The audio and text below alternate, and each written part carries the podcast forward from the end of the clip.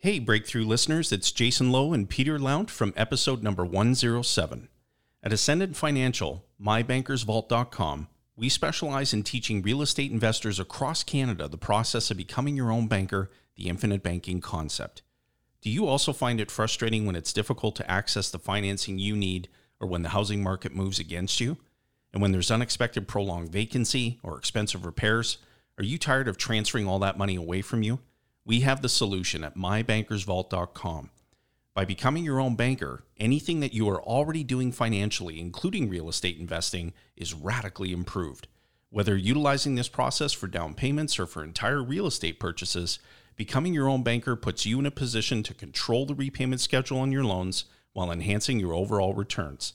Whether you are brand new to real estate or a seasoned investor, we believe that ready access to money and financial control should be in your hands not the banks or a loan officer. We have an exclusive and irresistible package for Breakthrough Podcast listeners. If you want the best way to build and deploy capital, easier access to money, better returns, and less headaches, head on over to mybankersvault.com. That's mybankersvault.com. Hey guys, Omar Khan here with Data Trading Co. I wanted to tell you about episode 124 of the Breakthrough Podcast. We currently have a special offer for Breakthrough Podcast listeners we're offering a free one hour live training session where we show how to instantly add stock options as a new income stream. Now, I've used this myself personally over the years to create a sizable real estate portfolio for myself, and there's no reason you can't as well. Cool thing is, it only takes about 30 minutes a day. So if you have a job, if you have a business, or you're just spending a lot of time with your family, you're gonna have time to incorporate this in your life if you take the time to learn this. Okay? Now, we're also offering a 15 minute free consultation to discuss how our option strategy can work with your current investment strategy and really take your investment to the next level, okay? So for more information, check out 30minutestocktrader.com forward slash breakthrough to join us on our free live training, our next webinar. Remember again, episode 124, where Sandy and I go over exactly how I use this strategy to acquire a large real estate portfolio for myself. And there's no reason why you can't as well. See you there, guys. Talk soon. If you're looking for the skills and tools to succeed in real estate investing, you've come to the right place. This show is about breaking through barriers, breaking through limiting beliefs, and breaking through to the life that you want to live through the power of real estate investing. This is the Breakthrough Real Estate Investing Podcast. And now, here are your hosts, Rob Break and Sandy McKay welcome everybody. Thanks for joining us again today. Uh, we are very excited to be back once again. And as always, Sandy is here with me. Welcome back, Sandy. Hey. It's good to see you and hear from you again. I know. I I I, I got skipped last time. It was uh, we had a little special guest. So if anyone hasn't seen that, go back and check one one out without me. It might be more exciting. But um, happy to be here again. Well, the only reason we did that was because we had rescheduled with the guest a couple times already, and then uh, and then at the last minute, you found out there was an event you couldn't get out of. So yeah, we had to jump in and get our special uh, emergency guest host Quentin D'Souza in on that. So and it was fun. We had a good time. Um, but we missed you, man. So glad you're back. sure, sure, sure. Um, so uh, what's new, man? What's new with you? Uh, yeah. What's new? Um, I don't know. Lots of stuff. We've been doing a lot of revamping of our business, not necessarily real estate investment stuff, just businesses in general this year. So a lot of changes around that, I guess. Um, we're gonna be kind of launching a newer realtor brand piece in the into the new year um, of our expansion uh, brand. So share more about that uh, as we go, but uh, it'll be a 2022 thing. But um, um, a little, little taste for everybody. It'll be it'll be tied in with the real estate, uh, uh, obviously, but real estate investments as well, and um, a lot to do with freedom and financial freedom, that sort of thing. So it'll be it'll be cool. Well, quick question for you, Sandy. What do you got for people like just starting out? Let's say somebody's listening, they want to jump in, right? They want to get in on this real estate investing stuff. Like what what what are they going to do if they reach out to you? What are you what are you going to tell them about? Well, you know? I mean, generally, we're going to help them build a plan, right? So, and I know you do the similar. Is just just help them build a vision and a plan for where they're headed. Um, that's the biggest piece. Is, is really taking them because most people don't really know, right? Especially if they if they haven't been overly active yet. into that. If they've already got a huge portfolio and they've done you know a lot of business already, they might understand where they're headed and have clarity around that. A lot of people we talk with, right, don't have don't have a lot of clarity on what they're doing and why they're doing it or, or what strategy works. And and so we're gonna kind of identify all those pieces with them and, and help them through that that thought process and hopefully come up with a plan that makes a lot of sense so we can ultimately get into action which is what yeah and about. you know what the other thing that helps on that side is the the virtual property tours that we're still doing virtual um, you know where we can just walk through the house basically show them the reasons why this one is attractive as an investment and the potential that it has and why we're looking here and then answer any questions that they might have about it but it's also just to give people you know a really good idea of hey like here's why we look at this as a great investment you know mm-hmm. Mm-hmm.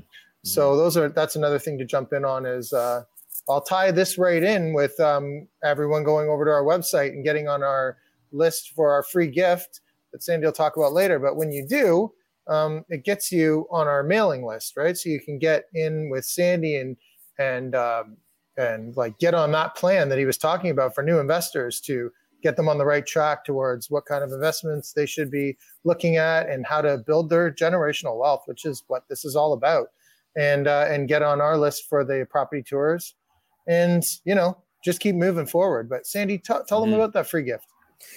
Uh, it's the ultimate strategy for building wealth through real estates, which they will get when they sign up for our list there. And um, it's really simple. It just kind of gives you a bit of direction around how to how to build wealth. We think it's the best strategy out there to to build wealth through real estate, and um, kind of guides them through that. Gives them a little taste of what what pretty much the model we've used to build our portfolios, and uh, how can they how they can do the same.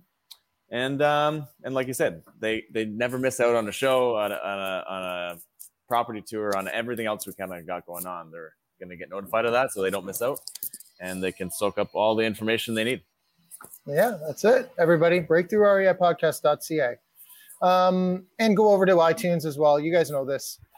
Leave us a rating review. It's very helpful. You know, we've been getting a lot of a lot of um, I guess exposure from iTunes and everybody that's left their words of encouragement and uh, words of suggestion and their reviews of whatever kind they might be over there on iTunes. So please continue to do that. It, it, helps us a lot. So, and we appreciate everybody that's taking the time to do it.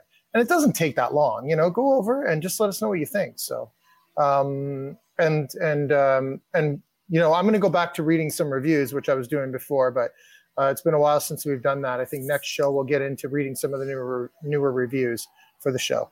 So, um, anyway, with all that stuff out of the way, I uh, just want to um, say that we're really excited to talk to today's guest, uh, Jeremy Ivany, on how to start early, how to continue growing using JVs and other people's money, VTB mortgages, and other strategies when you're out of your own money, right? So we're very excited to have you on, Jeremy. Welcome. Awesome. Yeah, no, thanks, guys. Thanks, Sandy. Thanks, uh, Rob, for having me on today. I'm excited to to share my journey and hopefully inspire others to kind of get get the ball rolling in their career and uh, kind of live that financial independence life that I think a lot of us are striving for um, to achieve. So. Awesome. And, awesome. And, and, when you say start early, we mean early. Like we're going to talk about, uh, you know, your experience and, and how early that is, but it's, it's at a really young age compared to most people. It's exciting. You're a, you're a full-time investor with uh, your partner, Taylor, Taylor Sears. And uh, yeah, you've created, I'll just do a quick background for you. You've created uh, TJ Real Estate, so that consists of your own property management company or in-house management of your current portfolio, um, 60-ish units uh, yep. is, is, what I've heard there. And uh, you and Taylor have completed several wholesale and wholesale deals and have recently sold some of your first buy and hold properties to trade out for bigger buildings. And uh, TJ Real Estate currently continues to grow and scale their portfolio, demonstrating the power of starting at a young age. What age did you start at? So we bought our first house when we were 19. Um, we didn't actually start investing in real estate until we were 22. So kind of a little bit of backstory about myself. So uh, when I was, I actually moved out west when I was 18 years old, and that's really where I got the first kick of real estate investing. I was living with a guy. There was, I think, 10 or 12 of us living in this mansion. He's charging all of us like 900 bucks a month to live in a room, and I was like, this guy's making some killer money off of us. So that was kind of where I got that this first idea of like buy a house, get other people to pay it down for you. Uh, reap the rewards of the cash flow, the mortgage pay down, and the appreciation over the long term. Uh, but it wasn't really till I was 22 uh, when I actually came back to Ontario and started working as an electrician. And I kind of got that income coming in where I was like, now's the time to do this. So we bought our first uh, um, real, real estate um, investment property when we were 22, about two and a half years ago now. And right away after the first two properties, we kind of ran out of money. And that's really when the strategy started to kick into play because I knew at a young age, I said, you know, we need to grow our portfolio fast in order for people to take us seriously. Uh, so since then, we've done about 30 deals. Uh, currently, we only hold 16 properties. We actually tied up four yesterday. So tr- really trying to scale up our portfolio. And over the next two years, we're, we're really going to try and uh, triple the size of our business, uh, which we think we're going to be doing, uh, like I said, through other people's money and more creative strategies to to keep that ball rolling. Uh, me and Taylor have this mindset of there's always somebody that's going to say no, and there's there's always people that are going to say yes, and those are the people we try and surround ourselves with, and uh, and take no for an answer, and and then really try and push past our boundaries um, every single day. So. so let's dial back a little bit. You mentioned that you were living in a house and uh, with a bunch of other people getting charged, you know, a certain amount of money per month, and you realized what that was doing for the uh, person who owned the house. So is that uh, like did that bug always stick with you, or was there some other uh, sort of light bulb aha moment that went off, or was that the one? Yeah, so that wasn't really the real estate light bulb that went off. The real estate light bulb went off for me. I went to a conference that Matt McKeever held in uh, London, Ontario back in 2019 called OREC 2019. Uh, that's really where I got this true inspiration for real estate. Um, that really put me into perspective when I was 19 living in that guy's house to just try and save my money um, and build up some sort of nest egg where I can then go and invest it in something. I didn't know what that something was. I just knew it, um, whether it be stocks, whether it be real estate. I wasn't really sure at that point. I was still young. I went from making like $12 an hour working at McDonald's to making, you know, 25 bucks an hour in, in Alberta. So I was just this young kid that really didn't know what was going on. I just knew, hey, I got like 800 bucks coming in a week. I should probably, you know, do something with this money aside from just spending it, uh, going out and partying, things like that. That majority of the people that I was surrounded by uh, were doing. So. Okay. And then you mentioned that, um, that when you were out and started to make some real money, that was when you decided to take the jump and purchase something. So was there was there like what was behind that then? Tell us a little bit of the backstory there. Yeah, so like when I got this light bulb moment, it was it was like I said when I was at OREC 2019. Um, you know, it's like we were listening to people that you know retired in like two three years, and I thought like that is exactly what I want. I don't want to be um, working every like I was an electrician. We were working, you know, I was getting up at like 6 a.m. working till 8 p.m. at night. I knew even like after doing this for a couple years, like this is not what I want my entire life to look like, right? I want I want to be able to travel. I want like when I have kids, I want to be able to spend time with my kids. I'm a really avid golfer. Like I want to golf every single day, and uh, and so that's when like that's when the true inspiration happened. Uh, was after that event. You know, seeing people that had the same struggles that I had. Because when I went to the event, I only had fifty, sixty thousand dollars, and I thought, how the heck am I going to grow this portfolio where eventually I'm going to be able to retire on? I'm thinking about, you know, I got to save up fifty, sixty thousand dollars for a down payment. Like this is going to take me like three or four years every single property uh, to save up. And then I realized like there's actually other ways um, to to get down payment money. There's other ways to source renovation funds, things like that. And I realized like everybody else that's doing what I want to do is having the same issues that I'm having, just on a different level. So I thought there's a way to do this. I just need to figure out how that is. and and how did you figure it out? Obviously, just through uh, just through trial and error. Um, you know, like I said, I we uh, so after that event, we bought our first two duplexes, kind of right away, and we were out of money. So um, just it just out of the blue, Taylor's parents said, "Hey, uh, if you guys want some money, we'll we'll lend you guys some money." And so then we were able to kind of then we used the money that uh, they lent us actually for the down payments. Even though we had the down payments uh, ready in our bank account, we used that private money to source the down or to to fund the down payments. Uh, but then, so then we still had our original money left over. So then we were able to buy a couple more properties. Then we ended up BRRRRing all of those properties. So then that gave us enough firepower for the next few properties. Uh, then we had like seven or eight properties kind of in the first like six, seven months. And then um, naturally joint venture partners started to come to us, right? I was sharing what I was doing on social media. I was sharing the success I was having and trying to inspire other people. And then naturally people just came to us and said, Hey, I've got $100,000. I've got X amount of money, uh, Jeremy Taylor, but I don't know what to do. Let's partner on something together. You show me how to do it. Um, and let's kind of share the property 50 50. So that's kind of how, that's how we really started to branch up and, and grow our business kind of in, in the beginning stages. Uh, I love how you, you, you, you went pretty quick over. We just BRRRR'd those properties and got it over, and it was really easy. And what, what, what were some? Um, was there some challenges in there or something that came Absolutely. up when you were, when you were BRRRRing? It sounded like you were BRRRRing multiple properties. Buy, renovate, refinance, rent. Yeah. Right? Um, I think Rob's frozen, by the way. Is he? Or he seems frozen. um, I'm sure he'll come back if he's if he's if he's gone for a minute. But um, yeah, it, you made it sound really easy. I'm sure there was some ups and downs there. What, what were some of the challenges that kicked in when you were uh, when you were doing that early on? Definitely, definitely. So when we when we the first duplex we actually bought, um, so we invest in Chatham, Ontario. It's a town an hour away from London. It was really it was a market that uh, had a low barrier to entry. The cash flow was really good. The purchase price per cat like per rent was very good. We really like that ratio, um, which is why we chose uh, Chatham over London.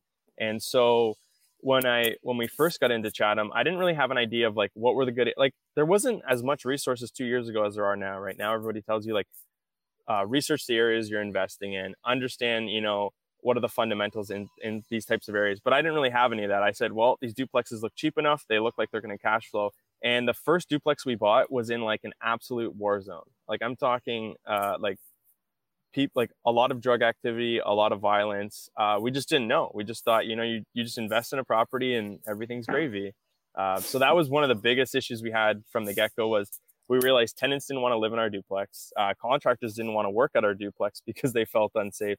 So that that was uh, that was definitely a big learning curve for me. Was like understanding, okay, I bought these two duplexes. Let's not make this same exact mistake again. Let's understand like what areas should I be in Chatham um, to help avoid uh, these things and, and overcome it. I just find it interesting because you don't, you didn't really seem to, like you mentioned an event Yeah. um, that you went to, but after that, you didn't really seem to, um, you know, have any sort of real guidance. You just sort of said, okay, I learned what I needed to learn at this event, and now I'm just going to jump in and do it. Yeah, I'm a big. Um, I mean, uh, so actually, right now we're we're coaching a lot of students, and, and a, I'm a big proponent on more action and and kind of because I think what a lot of people get stuck in is they get stuck in this. I need to know everything before I do something. Uh, whereas I'm in the mindset of like, let's just do it. Let's figure it out. Uh, what can go wrong, right? I was 22 at the time. Like, what what can actually go wrong here? I got to start over from ground zero. I'm kind of already at ground zero, so let's just if I have to restart, let's just do it. Um, but then when I got into the real estate game, I realized like there's so much more to learn than what you're going to learn on books, podcasts, uh, listening to you know other real estate investors uh, talk because there's so much more involved that um, that's hard to really relate. Um, but when you actually see it in person and you realize like what actually happens when a tenant doesn't pay, right? Like I don't need to read books to learn what happens when a tenant doesn't pay. I just need to kind of think like, what are the next steps? Well, probably the next step is like there must be some sort of form or there must be sort of like way I need to approach this person in order to get my rent, right? Like there's it's very easy to learn when you just get put in really difficult situations and you're like, I got to figure it out somehow. So Yeah, I think you have a you know a lot of people. You took action pretty fast. I think that's um, you, you probably have a little higher risk tolerance than most people. yeah. Um, but I, but ultimately, you know, whatever sort of risk adverse was there, maybe there was nothing. But it ultimately you took action and and you learned through it. And I think part of the benefits of starting early is you can you could screw things up completely, and you're still you still got lots of time to figure it out, right? Um, For So. I think you're at that at that time. It's it's I don't know if it's easier to take action or not, but it's certainly I, I feel there'd be less risk. I think it's no better time to start than when you're young. That said, yeah, yeah. I mean, was- that's the best time, but the next best time is any time that works right now. If you're 50 or 60 or 70 or whenever, right? There's no real wrong time. It's interesting because I do believe that there's a little bit of a balance there. But the funny thing is, is that, you know, where is it? And it's different for everybody. And I would say for you, it was probably the right thing to do to take that action right away because it's in your personality and you, and you, and you've told yourself, I'm not just going to throw my arms up in the air. If something goes wrong, I'm going to, I'm going to figure it out. Right. And so as long as you have that mentality, I believe that the answers are out there for anything that you will come across, um, you know, regardless of of what you've jumped into. I do think the most important thing is to take action. So, uh, congratulations for doing that. But would you have changed it? Would you have learned? Would you? Do you think you would have stepped back and said, "Okay, let me learn a little bit more. Maybe these areas weren't right. Maybe I should have done something differently." Uh, yeah, I mean, it's kind of hard to say. When I bought back in 2019, I mean, I think uh, it goes without saying. I, I think you really could have purchased anything in 2019 and made money from it. So it's hard to really put that into perspective of like what could have went wrong. Really, I could have bought anything and I would look like a genius today. Uh, especially in my market, right? My market's doubled, tripled in price in some in some areas. So, so if I would have stepped back, you know, I probably would have, uh, you know, I think a logical thing to do would probably just reach out to uh, you know people in that that area that that were killing it at the time that were purchasing properties and just saying hey like these are the properties I'm looking at. What do you think of them? Um, and kind of getting guidance that way. But I'm I'm honestly I'm I'm thoroughly happy with with the decisions that I that I made kind of early on because a big thing for me that was that was really holding Taylor back um, was uh, there was a lot of people around us saying like you know maybe you guys should wait. Maybe you should uh, maybe you guys should take it a little bit slower. And I couldn't can't help but think uh, the situation I'd be in if I had listened to people, uh, because a lot of people that were giving us advice were people that weren't doing what we wanted to do. And I think it was uh, something I, I learned, or I just kind of told myself very early on, is there's going to be people that doubt what we're doing, um, and I'm just going to prove them wrong. And I, that's I'm like a, I'm a very big, uh, I'm a very competitive person. I, I really like to win, um, not always like win as in like making somebody else lose but i like proving people wrong and i like like you know i like pushing myself as as much as i can and and just kind of proving to myself a lot of the time like i can actually do this. You know it seems difficult right now um, but i know i can do this. I just have to you know take the right action um, and just push through it so. Well I, th- I, think you make a good point there and people do confuse their emotions with um with with business right? Like if I was to ask, like, you're right, like, who are you going to take the advice from? It has to be from someone that is doing what you want to do. Um, if I was to talk to Sandy and say, hey, Sandy, like, do you think I should do this deal? And he said, man, like, probably not right now, then I might, you know, do well to sit back and, and reconsider. But if you're taking advice from someone who's never done what you want to do, is not, is not, it like, is not where you want to be, then yeah, it's probably not best to take advice from them on on real estate, right? So difficult when point. it's friends and friends, typically family or friends you know well and and probably trust in other ways a lot right right right and it's tough because you also you also then after don't want them coming back and saying well i told you you know you shouldn't have done that look, look what happened you should have taken my advice have i ever yeah. steered you wrong before Exactly. So it, it does get confusing, a little bit difficult, but yeah, you that's I think one of the best points that that's our golden nugget for today, really. To take advice. I mean, there's probably more. We're just barely into the interview. That's going to be one yeah. of them. Yeah. yeah. and I think, uh, I mean, the, really the best example I have is somebody told me not to invest in real estate. They let me se- they lent me seventy thousand dollars to buy two properties. Um, they uh, I, been paying them six percent on their on their money. So over the course of two years, I've probably paid them you know four thousand dollars for that private capital. Um, I've since then actually sold those two properties and made um, a significantly higher profit. I actually gave them the opportunity early on to invest with me um, in the actual deal, be a 50-50 partner, but they just felt more confident just lending the money and not being part of the deal. And I think that's a really good uh, point is like I think a lot of us just get scared of like what's what's my worst case scenario? And let's always think like what's my worst case scenario. I like to look at things and think like what's realistically what realistically is going to happen in this situation? What's like my best case scenario? Because I know I'm going to I'm going to you know put a lot of effort into it and I can uh, majority of time reach my best case scenario right? Especially now. I have the fundamentals. I understand what I'm doing. So now I really understand if I do this there's a very good chance like my best case scenario is going to be what happens right? Because i'm very niche down now and i'm, I'm very particular in, in what i'm purchasing.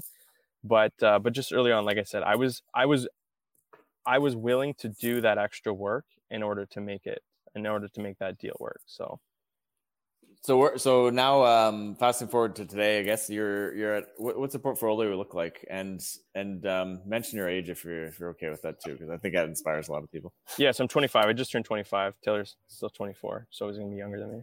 but um but yes, I mean uh, so right now we've got 60 units. We, like I said, we just tied up four more properties yesterday. We're gonna. My goal is by the end of the year to be at 100 units. I don't really see a big, um, big barrier for that. But um, but yeah, so we got 16 properties right now. Are they all in uh, Chatham or all in Chatham, all within five kilometers from each other? So, like I said, I'm very niche down. I understand uh, exactly what I'm purchasing. Um, every single property. I, I don't need to look at comps. I don't need to any of this because I'm very focused on one particular area. And uh, actually, really good point to that. So there was a there was a, actually a fourplex that got brought to me uh, in London, Ontario, for two hundred twenty five thousand uh, dollars a seller, and I said, you know what, I'm not I'm not interested in London because I'm only in Chatham, even though I live closer to London than I do to Chatham. But my my whole goal was just stay focused on on what I'm doing. So I gave that property to another uh, a good friend of mine, and uh, when I gave her that property, it was like it was a few days after she was talking to somebody who owned a 12plex in Chatham that I ended up buying the property from. Uh, just because it was like the time of day she was looking at this fourplex and she just happened to run into this person. So um, I don't know. It was just it was just something cool I thought. But like I'm I'm really uh, in the in the mindset of like I want to stay like I realized uh, kind of halfway through our journey, so about a year ago, I realized like this is this is really boring, but I'm making a lot of money doing it, and that's and any time that I've gotten excited about doing something different is when I haven't made the returns that I've made on the boring stuff, like buying the duplexes, buying the fourplexes, buying the twelve plexes. I'm really good at that. Um, but you know, then when I get into flipping or I get into you know wholesaling things like that, I don't really see that return that I'm seeing on some of these other projects. But that's because I'm kind of I'm doing something different. I'm not staying focused on on what the actual goal is. It's part of the challenge in uh, business in general. Probably eh, almost any business is the boring stuff. Is probably because you're like you're mastering it and you're getting so good at it that it becomes a little boring, and you it loses a bit of that initial excitement, right? And yet, that's kind of what you sign up for. You want to get to that boring stage so that you, that's a sign that it's you, you know you know what you're doing really well. Exactly. Yeah, there's always that appeal of the the silver shiny, shiny, object. shiny, object, right? That you gotta, you know, at times it's worthwhile to maybe spend some time around that too. But yeah, balancing that out and not not going too crazy on the shiny object syndrome and bouncing around all day, uh, you know, in every different direction. That that's usually a sign for uh, or a recipe for um, you know a lot more challenges and probably probably throwing away some of that money that you're making in your your really easy stuff that you should just focus on, right? Absolutely. And to yeah. your point, you know, you're not spending a lot of time when when when deals come across the desk, you know whether they're a deal within a couple minutes. And you you you can take a look at it and go, no, this doesn't look like a deal. I know exactly the area and what this should be, or or if we're gonna put in an offer, here's what the offer needs to be because I understand the area and I understand that, you know, this is priced too high or whatever. Um, it takes you a couple minutes to to place a value on that property, right? Whereas if you did wander out into London and other areas, you have to learn them. Not to say that one can't do that, but that is what you would have to do in order to be responsible and and know whether that fourplex was a deal or not. Then you've exactly. got to start searching and spending half your day going, okay, what are other fourplexes in London going for? So no, I really like that. I think it's important to be an expert in in in in certain areas, in the areas that you plan to focus in. Absolutely. Um, you, so uh, yeah, you, we're gonna ask you a bit later around how you find these types of deals because it sounds like you're buying every deal in Chatham because I know it's not that big of a of, of, of a place. But um, I try to. But what's your uh, what's That's your the strategy? What's your plan? What's maybe that ties into this anyways. But what, what's your plan to continue growing the business and and you know obviously finding more properties or building the portfolio bigger? Yeah, so I mean now I mean we've got a lot of capital partners backing us at this point. Uh, I mean, the, the whole goal, uh, kind of to Rob's point, is like I, I, in an in an ideal world, I'd like to own every single multifamily that that's in Chatham. Um, obviously, that's not something doable. So, like I said, our plan is in the next three years we want to triple our business, uh, or sorry, in the next two years we want to triple our business. We want to get to 200 units in the next uh, two years. Um, and how we plan on doing that is just continuing to buy off market properties, uh, direct to seller. That's where we're finding we're getting like the most value, and where we're we're still seeing like cash out refinances where we're paying all of the capital money back and we're actually getting a payment um, at the end of the day in our pocket. Uh, versus, you know, when we're buying on the MLS, we're sometimes, you know, typically leaving thirty, forty thousand dollars in the deal. So, the, you know, the sweet spot is definitely off market. Um, and I was actually out in Hawaii um, at a mastermind a couple weeks ago, and uh, one of the things we're trying to focus on is like what what the business looks like in order to to achieve 200 units. So one of the biggest issues that we have, even though we're still buying a lot of off market properties, there still needs to be more deal flow. Uh, so, one of the ways we're going to combat that is we're actually hiring somebody full time just to help us with acquisitions. So, they're going to be door knocking, connecting with realtors, connecting with sellers, um, analyzing every single property that comes up on the MLS, and just really giving them a guidebook of saying these are all the check boxes we need to check off. If they if they meet all of them, Um, it's a simple conversation with Jeremy that's going to give the yes or no for that approval, and we're just going to make it more of a streamlined process so that we're able to uh, to really kind of ramp up the way we're, we're we're buying properties and really just trying to focus on like the core model of buying the properties and outsourcing everything else beyond that. So uh, uh, to like right now we're managing all our properties in house through a property management company. We've actually hired a property manager since uh, the time that we that we really last spoke. So they're going to be dealing with all of the tenant complaints, leasing the units, uh, doing all the maintenance on the units, really everything. So that puts Taylor and I in a really good situation to focus on what we're good at. Uh, really, how we were able to grow our business at the beginning was, you know, finding capital and finding deals. But you know, when we start having all of these units, our time gets eaten up by wearing all of these other hats. You know, being the contractor, being the property manager, being the maintenance guy. Uh, so, so really, just trying to step back and understand, like, what do we need to what do we need to be doing right now that's going to get us to where we want to go okay so let's talk about how you like what what strategies do you use to attract jv partners or, okay. or other investors yeah yeah so uh, i think the, the easiest way that i've been able to find joint venture partners or capital partners uh, pretty much anything under a million bucks we're going to buy personally uh, especially if it's a BRRRR. If, if it's a BRRRR, we're not going to, we're not even going to approach a joint venture partner. I'd rather keep the asset 100%. Now is definitely different a year ago, right? Because I was a little bit uh, more hesitant. I wanted to make sure like I wasn't going to just like collapse if a deal, you know, if I didn't get that um, entire down payment back out, whatever the case may be. Whereas now I'm a, a lot more comfortable. So the best way is just through social media. I think just sharing on social media every single day what you're doing just sparks a lot of curiosity in people the amount of people that I've borrowed money from where they've refinanced their house, uh, you know, and they're they're lending me the money at uh, you know four percent, and I'm paying them ten percent. A lot of people just don't know these things, right? So when you're able to just educate people every single day, like this is how I bought this property, this is how I was able to get the down payment. People are like, I can do that too. Um, I actually have five hundred thousand dollars in my house that I can lend to you. Perfect. Uh, and a lot of times when we're borrowing money from people, they're like, I never even knew this was possible. Uh, so like I like to your point, social media has been the biggest one for us, or just showing them like, hey, these are the returns we got on this property, uh, and they're thinking, wow, I'm getting half of that return in my market, so I could go and invest in your market. You could do all the work for me, and I'm going to get the same return, but do none of the work. Sounds like a pretty good deal to me, um, and that's how we've been able to to really attract joint venture partners. But just being that guy that people want to work with, right? Like people want to work with Taylor and Jeremy because you know like I think we're you know we want to be your best friend we want to hang out with you we, it's not just like a business transaction we want to build like some sort of long-term relationship with you uh, we're young investors too I think a lot of people can resonate with you know how much work we're going to put into the asset versus maybe somebody who's you know got a couple kids at home got a full-time job things like that um, we try and we try and be that person that people can align with um, and obviously trust trust uh, us with their money so yeah, it can snowball pretty fast, right? Find one or two of them, and then all of a sudden, all of a sudden, word goes pretty fast. Especially if you're being very out there about it, like you said. I think that's huge to be on. At be active on social, show what you're doing, share, share tips, strategies that has right. Like goes a long ways. Um, For sure. I mean, people, everyone's sitting on their phones all day anyway, so you might exactly. as well be on there and in their face as much as yeah. you can. Um, how uh, how did you decide to leave? Like being 25 and essentially re- retired from the nine to five gig, um, how did you?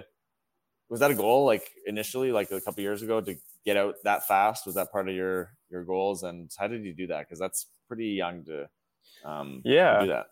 Yeah. So when Taylor and I first bought our first property when we were 22, we were like super like all we all we thought about, and we kind of still think of this way is like all we thought about back then was like real estate it's like every conversation was about real estate. Everyone we were hanging out with real estate. So we started like developing goals. And actually, our five year goal was for me to quit my job, and then our seven year goal was for Taylor to quit her job.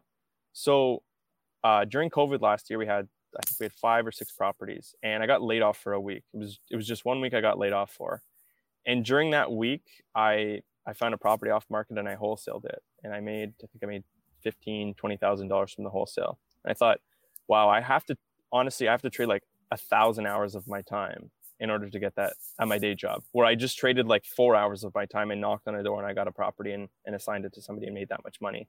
so that was like a real light bulb moment for me. Uh, my boss called me back. At, on it was I got laid off on a Friday, and he called me back, and he, you know he, he was very uh, upfront about it. He said, "This is only going to be a week or two week layoff." Um, so I, I, just took a lot of action the following week, and he called me back on the following Friday. He said, "Hey Jeremy, um, you know I want you to come back to work next Monday. Uh, we got a lot of stuff picking up now." And um, I like I and I like paused on the phone, and I was like, I, I can't come back. I said I can't come back and uh, so I went home that night and I was talking. So I was actually working in Chatham on one of our renovation projects when he called. And I came and I came home that night and I talked to Taylor. I said, "Hey, what do you think about me uh, quitting my day job?" She was working part time. Uh, we had a huge mortgage to pay for, and like I said, we, we weren't really cash flowing. There was a lot of renovations going on, but you know, like we were investing everything back into the business. I said, "What do you think about me quitting my job? Uh, you know, this is the plan. This is how we're gonna probably make it work." And she's like, "No, there's no way. You can't do that. Like, everything's going to go south. And I said, well, I already quit my job. So I don't know how else I'm going to, I just, I, I get very like passionate about, uh, things I'm doing sometimes. Like I get very like, obs- I, I kind of have like an obsessive mind, like, uh, mindset sometimes. And I was like, this makes so much sense. There's, I, I don't think anybody's going to tell me it makes sense. Uh, but to me, it makes sense. So let's just go for it. Uh, and then kind of from there, we, like I said, we've button, I, we've done about 30 deals so far. At that time, we had six. So in the last year, we've done like 25 deals, whether that's buy and hold um, or uh, wholetailing. So, like when you actually just put all of your focus into one thing, massive results can come out of that. And that's kind of what I learned. Like that that one week I was uh, didn't have a day job. I was like, imagine I did this 52 weeks out of the year. Like how much money can I make? How much like how much opportunity am I leaving on the table for somebody else that's just willing to take that additional risk? So. Makes sense. Um, thankfully you got laid off. Thankfully you know yeah. i think there's i've heard a lot a few uh, quite a few stories like that in the past year and a half or so right? It's really changed people's perspective um, this whole pandemic. It's, it's there's a lot to be thankful for at times around how that's played out for a lot of people right? It's pretty crazy. Yeah you never know what's going to happen. Uh, that was kind of similar mm-hmm. with taylor. Taylor quit her job three months ago and the goal was like once kind of this year when we really started building our business quite aggressively uh, the goal was May 2022 was when she was going to quit. Now, the only people we hang out with really at this point are real estate investors. Uh, and so every time we were around, all, I mean, pretty much all of them are doing, were doing what I was doing. We were all, uh, didn't have full-time day jobs. We are all just kind of doing real estate uh, when we felt necessary. And they were kind of all pushing Taylor, like, you know, you got this, you got this. Cause Taylor's kind of got, like, she wants to be comfortable, right? She doesn't, uh, a lot of times she needs to like, it's hard for her to get out of her comfort zone. Um, but I think to the point, like just being around people that are doing really cool things all the time sparks a lot of um, interest in people. So with Taylor, like she saw like how much I was building the business doing this full time. And then we thought like, how much more can we build this business? Like imagine we had, you know, instead of 40 hours a week, just Jeremy, we had 80 hours with, with you and I, right? And then um, as soon as she kind of left her day job, uh, we've even taken off at a higher, at a higher rate of speed. So yeah, that's really cool, guys. Congratulations, by the way. I mean, not too many people have the same story that they can tell. And um, and so, how has your day and your lifestyle changed because of that? Yeah, for sure. So we're traveling lots. Uh, we're going to be out in Costa Rica uh, for two months in January. Um, I mean, we're traveling pretty much every single month for a week. So uh, what's changed for us is we've just thought okay, our goal with real estate was so we could travel all the time. Uh, but we still have this mindset where we're like, are we, do we have enough money to travel? Should we kind of wait a year? And then we're like, no, let's just do it because we're always going to have this idea of like, let's wait till there's a better opportunity. So we're trying to develop our business so it's able to scale when we're not, um, not around. Trying to really putting our, like, our huge, our biggest focus right now is making ourselves replaceable. So what I do, making, making myself replicable or le- replicatable so that I can just hand it off to somebody else and they can do what I'm doing and I can go enjoy the travel life um, and kind of build the business uh, from afar. So that's um, that's really what's changed for us now is just kind of thinking more outside the box because really the whole idea was when Taylor quit her job, we were going to you know grow the property management company, do all of these other things, and then we realized this isn't what we're passionate about. I don't really like dealing with tenants. I don't tell you the truth. I don't even really like buying real estate, but I understand the benefit it has for us right? So that's why we're like, let's outsource, like especially now. Um, anytime I do something besides buy a property or, or raise private capital, I think how can I get somebody else to do this task for me?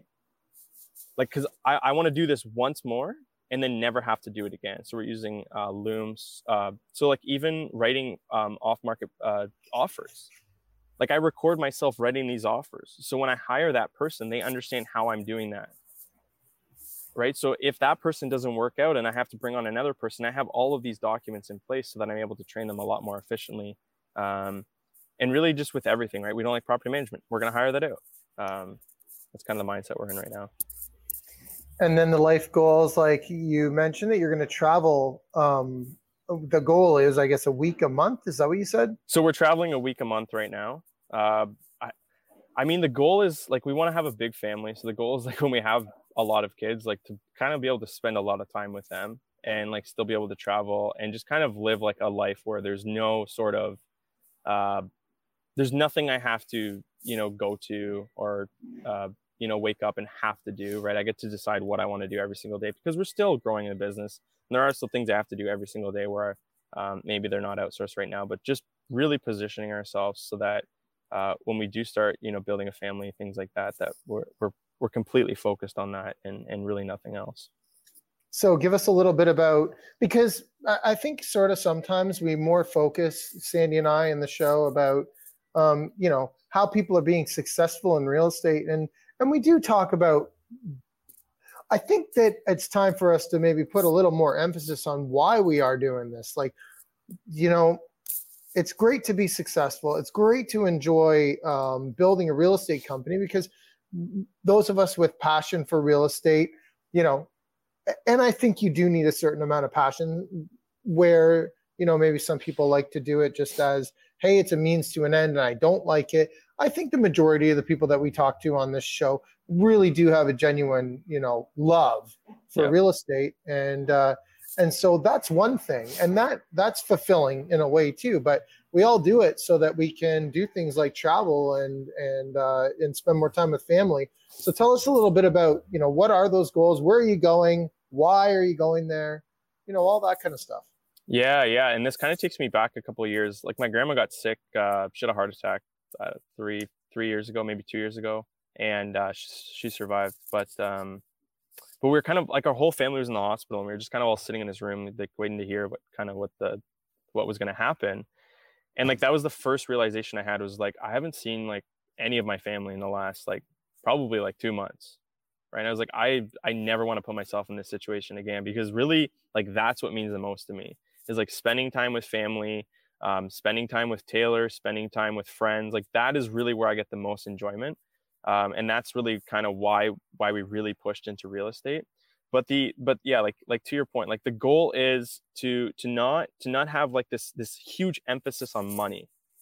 Like I'm I'm really not tied to money. I'm tied to what money can provide for me. What can it provide to my family, my friends, uh, things like that. But I mean, every single year we we uh, we do charity things. Uh, and try and give back because like i said i'm not tied to money. But what i am tied to is you know being able to travel when i want to travel. Uh, being able to you know go golfing when i when i want to go golfing. Being able to hang out with taylor when i want to hang out with taylor. So that's really what's important to me and real estate's just just a vehicle that's helping me get there. So we talked about um rob's trying to talk to his muted. We talked about uh you know your portfolio and how you're kind of repositioning it. What what's what's exciting about moving up? I guess in that in that so in that sense, and you know, you're looking at larger asset classes, 12 unit buildings, etc. What's the the goal with that and the reason? Yeah, yeah. I mean, I I love I definitely love the multifamily. I think it's a lot easier to to make a lot more money doing that. Which so it's like if if the goal is let's say i want x amount of capital or i want x amount of net worth i mean definitely multifamily is where i'm finding it's uh, more of an acceleration. Why so, is that? Why do you say that? I, I mean definitely with just turning over units and being able to utilize like a cap rate versus just like what a comparable is going to sell for. For so for in Chatham, I mean for the longest time, duplexes were only selling for two hundred thousand when they were fully renovated, fully rented, uh, at like peak market performance but you know you, you're buying them for 130000 so you know to put 40000 into the property and make $30000 it was really hard to like how do you scale that to make a million bucks i mean you got to do a lot of these properties. Obviously now it's the game's changed a little bit more and you know arvs are rising uh, things are selling for you know what they should sell for versus what they used to just sell for obviously because everybody wants to be a real estate investor i don't blame them. Uh, Whereas in the multifamily space, I mean, especially in Chatham, we're buying these buildings where they're like 40% at market rents. So there's like 60% upside on these rents. You know, we're buying them and they're all rented for 600 bucks a unit. And now we're renting them out for like $1,500 a unit. So we can turn over these units even at like a seven cap and, you know, get a 14 times uh, uh, multiplier on our monies, right? So if we're raising the value by a thousand dollars and we're buying it at a seven cap, well, now we've raised it essentially $140,000 uh, for that hundred thousand dollar uh, difference. So definitely seeing it, uh, definitely a more scalable model for sure. When we're because really the the the whole goal behind the 200 units is we just want to essentially just triple what we have in terms of like capital because I think that's where we're going to feel really comfortable. But if I can do that with, you know, say 40 units less, I'm all for it. So. And you just mentioned a seven cap um, on a, on a on your purchase of your building. So let's talk about where you find something like that because mm you know that that's at least where we are maybe a little bit uh, few and far between on those yeah. type of numbers so. So i should revert back. We're actually not buying at a seven cap. We're buying at like a five cap. Uh, that was just more like figuratively speaking. Uh, actually the first building we bought uh, we bought we we bought it for 1.1 million dollars and the peep there's a literally an exact building beside us and it traded a week later for 1.7 million with the exact same net operating income.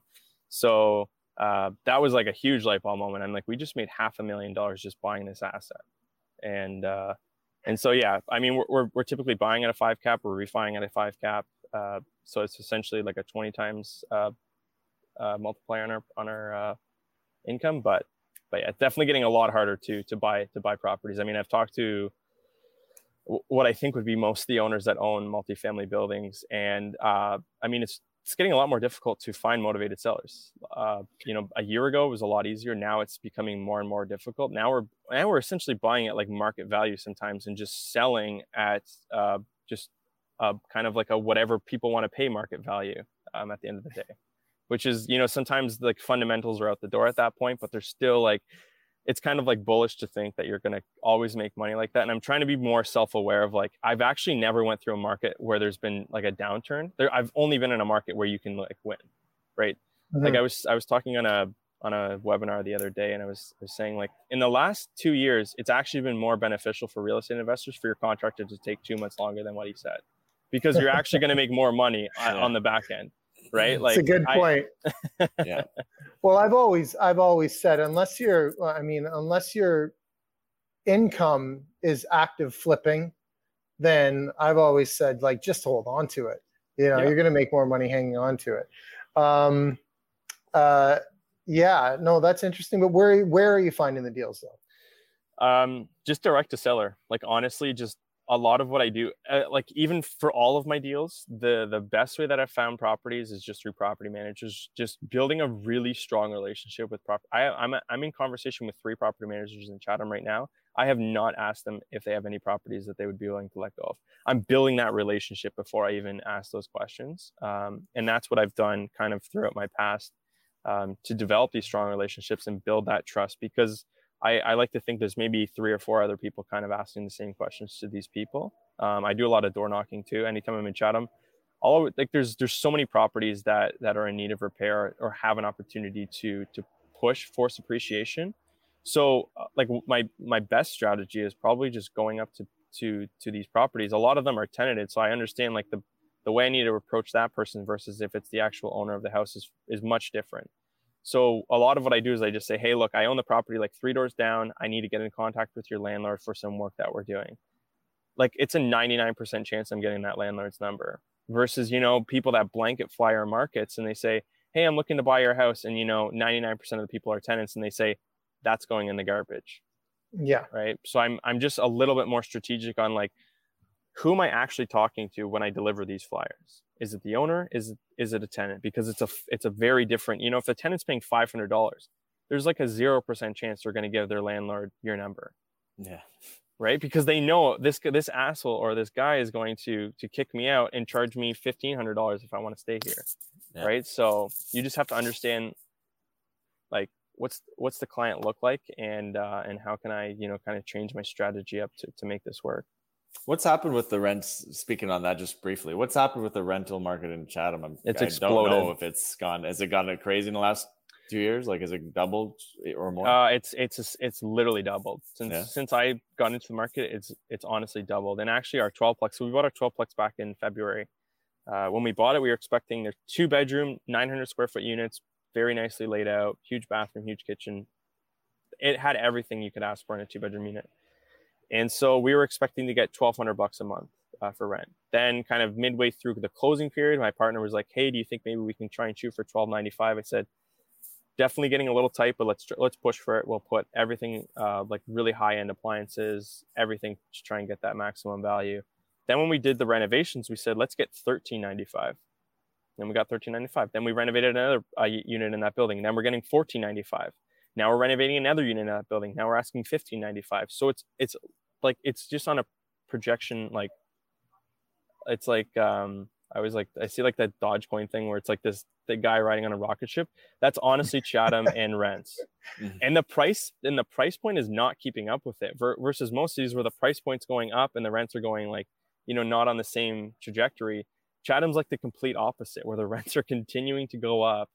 You're uh, taking rents price- to the moon. Yes, rents to the moon. So Yeah. uh, I mean, we've seen I similar to when we first started buying one bedroom duplexes in crappy areas, right? You're getting 800 bucks a month rent. Now you're getting 1295 plus all utilities. So it's it's a it's a definitely an interesting market to be in. I think it's it's a market that I'm really trying to push uh, for new investors. There's a lot of really good opportunities, uh, but it's just finding those opportunities that I think is becoming more and more difficult.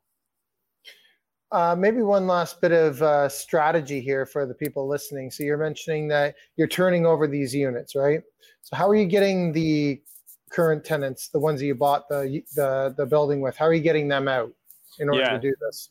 Yep. So uh, I guess kind of another point to add, like a big thing that work uh, me and Taylor are both passionate about uh, is like homelessness. Like I'm not like my my intention when I'm buying these buildings is I'm genuinely approaching these tenants with like, this is an idea I have. Do you want to move? And I'm willing to incentivize you if you would like to move.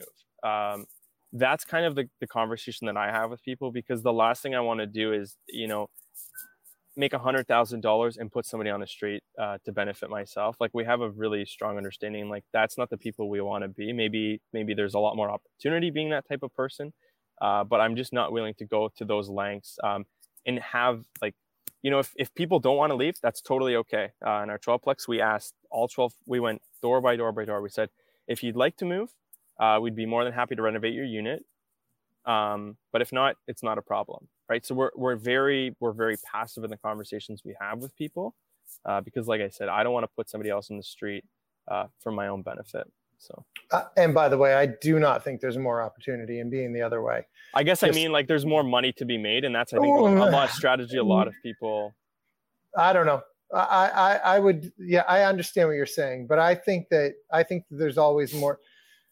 Stepping on heads to get up does ne- never makes you more money. Short Yeah. term, Than working short with- term, than if working anything, with right? people. Short term, maybe. yeah yeah you just yeah i mean that's not the person i want to be and i and i and i try and push that to a lot of people like you know if you don't turn this bill you know a lot of people you see on facebook groups things like that like how do i get this tenant out if the tenant doesn't want to leave the tenant doesn't want to leave like this you have to understand like this is their home like you're just like imagine being like i was like like imagine i was in that situation and some guy s- came to the door and said you're leaving and like you need to just tell me what you want so you leave like i don't want to be that person we i think we Mhm. incentivize people or we we we give people enough um money so if they do choose to move they they have like a strong foundation when they when they move to a different place but we understand too like if if they were paying $500 and they're all and they're going to have to pay $1300 somewhere else there's a lot of tenants we just i'll never have that conversation with because i know i'm putting them in a very difficult situation um, if if they take my offer right so there's i we're, we're even strategic with that and we tell all of our all of our partners bringing on like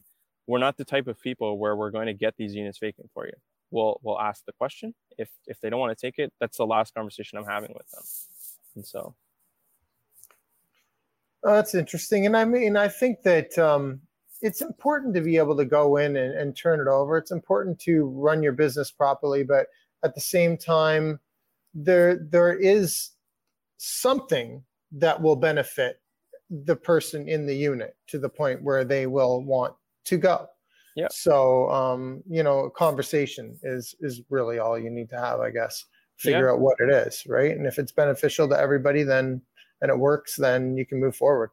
Yeah, and actually another thing we do is a lot of times people don't have laundry in their units or maybe their units are outdated. There's actually a lot of times where we'll go in and we'll say, "Hey, if we do X X X X X, do you want to pay $150 more a month?" A lot of times people are happy with that. In our fourplexes, we've added coin op laundry in all of them, where these units didn't have uh, coin op laundry.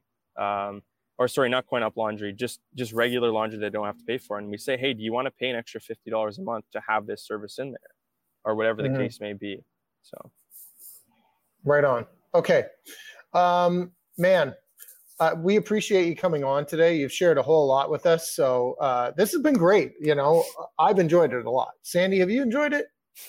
It's pretty cool. It's pretty inspiring. I think others will be uh, will be inspired by it for sure. Because there's um well, there's a ton of more strategy stuff we could probably dive into, but I mean, you know, ultimately, eh, by sounds of it, you're you're you're you're putting in the hours, but you're also doing it in a smart way, which I love. You're actually working towards or already leveraged a lot of this out and, and really valuing your time uh, as well at the same time, which is I think a lot of people get in that trap uh, eventually when they're buying properties at the level you are and they're doing all of it or too much of it themselves, it becomes a you're trapping yourself almost, right? And then you're stuck in that grind for it's hard to get out of it because you you don't even have the right mindset going in. So so yeah, I it's awesome to see you doing it in that way because you're building a life around this that's what you want versus just getting all kind of caught up in the the excitement of buying properties. And before you know it a lot of people you know do that and then they're stuck and they can't get out. And it's uh it's actually pretty sad actually. A lot of people yeah. get stuck in that for life.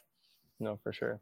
Yeah well i think the thing is um not being reactionary i guess is is what you were leading to there sandy right? Like mm. um in in every aspect in the purchase of the property but also dealing with people and dealing with issues to like what i've seen from you is you you you take a step back. You're able to assess it on like on a real level and and then take the action that's necessary where where from what i've seen from a lot of other people to not have that tolerance to be able to deal with things right? Maybe get too panicked or worried or or overreacting you know when everything does have every problem has a solution and i think that is really important for people to just understand that hey you know i guess you can't get rid of the human emotion of you know getting upset over something but you from a business standpoint, you always have to take a step back and just look at it from other points of view and really put things into perspective. And I, and I think from what I've seen and from what I've heard from you, you're very good at doing that. So kudos on that, man. Yeah, I guess a, a point, definitely a point I want to add is, um, and I think this kind of we can all relate to this is sometimes people look up to to people like us, maybe, or maybe people higher than us, and they think, you know, everything's going perfect for them. I wish I was in their shoes because it seems like they have no problems, and we definitely do have problems. We always there's always some sort of issue that we're dealing with or some sort of hurdle we're trying to jump over. Uh, we're definitely not perfect. We definitely strive to be as perfect as we can, but we understand like we're going to still make mistakes um, there's going to be a property probably in the next 10 years that I do lose money on, right? There's no, there's no doubt about it. Uh, it just, it just have, hasn't happened yet. And I'm like bracing, you know, for, I'm always bracing like, what is going to, like, what can go wrong here? Um, and, and, you know, I, and I, and I don't have everything figured out, but I, you know, if I don't understand something, I definitely try and do my best to, to really understand it and, and how to overcome it. So that is amazing. How can people get in touch with you? People yeah, listening some, out there, if they want to uh, learn more about what you're doing, where can they reach sure. you? For sure. So I'm I'm very active on uh, social media, especially Instagram. You get to see my face every single morning, uh, giving a wake up call to everybody to kind of uh, go about your day um, in an efficient manner, and and you know try and make try and push your, yourself one step forward every single day. That's where I'm most active. That's where people can get in contact with me. So uh, just at and, Jeremy Ivany. Okay, gotcha. Awesome. I V A N Y. Yes. Cool. All right, and and we're going to have all your other contact info. It's going to be in the show notes. So anyone uh, that wants to get in touch with Jeremy, maybe you're not on Instagram. I don't know why, but maybe you're not. you want to reach out to him another way, just go in the show notes, and all his contact information is going to be in there. So again, really appreciate it. Thanks so much. Yeah, Sandy. thanks, Rob. Thanks, Sandy. Yeah. How can awesome. people get in touch with you, Sandy? Uh, Sandy at McKayRealtyNetwork.com would be the easiest way. Um, and uh, shoot me a message. Happy to help however we can. Yeah, and I think Sandy and I sort of don't take the uh, point that we should at the end of every show. You know, I think that you know, don't wait. If if you want to like learn from us, like we we're more than happy to talk to people about stuff, and we're here for the newer investors, right? To to reach out to us and and sort of devise a plan. You know, devise some kind of uh, education or just some suggestions. You know, on on areas or on types of investment or whatever it is. Just conversations that people should be having when they're new. And Sandy and I are both open to hearing from uh, everybody. So you know, reach out to us. Yeah. Um, then on that note, you can reach me at rob at mrbreakthrough.ca. So uh, really appreciate everybody joining us again today, and we will see you next time. Have a good one, everybody.